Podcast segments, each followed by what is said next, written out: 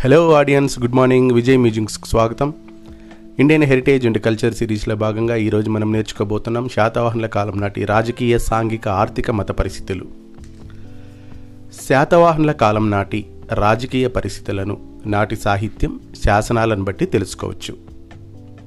కొన్ని మార్పులతో మౌర్యుల వంశపారంపర్య పరిపాలనా విధానాన్ని శాతవాహనులు కూడా కొనసాగించారు. శాతవాహనుల పాలనా వ్యవస్థ సాధారణంగానే ఉండేది.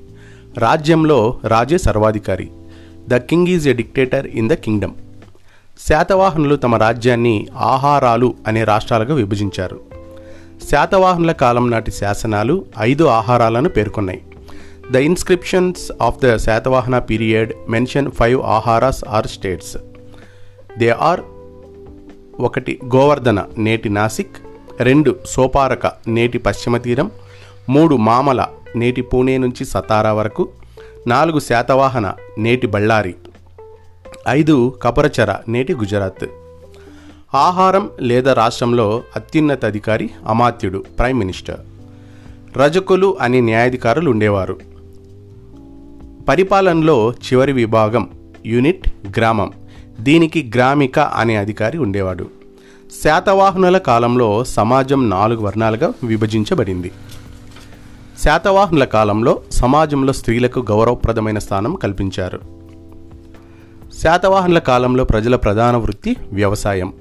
పైతాన్ నాసిక్ విజయపురి ధాన్యకటకం మొదలైన నగరాలు వాణిజ్య కేంద్రాలుగా ప్రసిద్ధి చెందాయి.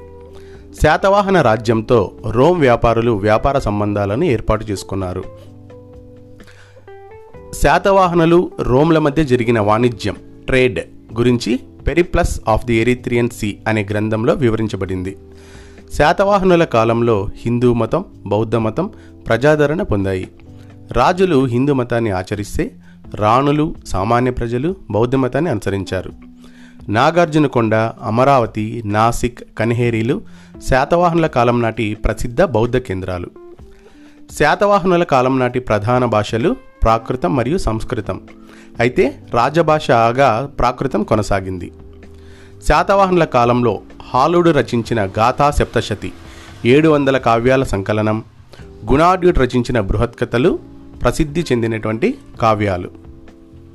శాతవాహనుల కాలంలో ఆంధ్రదేశంలో బౌద్ధ విహారాలు చైత్యాలు స్తూపాలు అధికంగా నిర్మించబడ్డాయి. విహారాలు అంటే బౌద్ధ సన్యాసులు మరియు బౌద్ధ భిక్షువులు నివసించేటువంటి ప్రదేశం. చైత్యాలు అంటే బౌద్ధుల ఆరాధన ప్రదేశం అంటే ప్రార్థనా స్థలాలు. స్తూపం అంటే బుద్ధుడు లేదా బౌద్ధ భిక్షువుల అవశేషాలపై నిర్మించినటువంటి కట్టడాలు. శాతవాహనుల కాలం నాటి ప్రముఖ స్తూపం ఆంధ్రప్రదేశ్ గుంటూరు జిల్లాలోని అమరావతి స్తూపం శాతవాహనుల పరిపాలనలో భూమి శిస్తు ల్యాండ్ ట్యాక్స్ ప్రభుత్వానికి ముఖ్య ఆదాయం. రైతు పండించిన పంటలో ఒకటి బై ఆరవ వంతు శిస్తు లేదా పన్నుగా ఉండేది.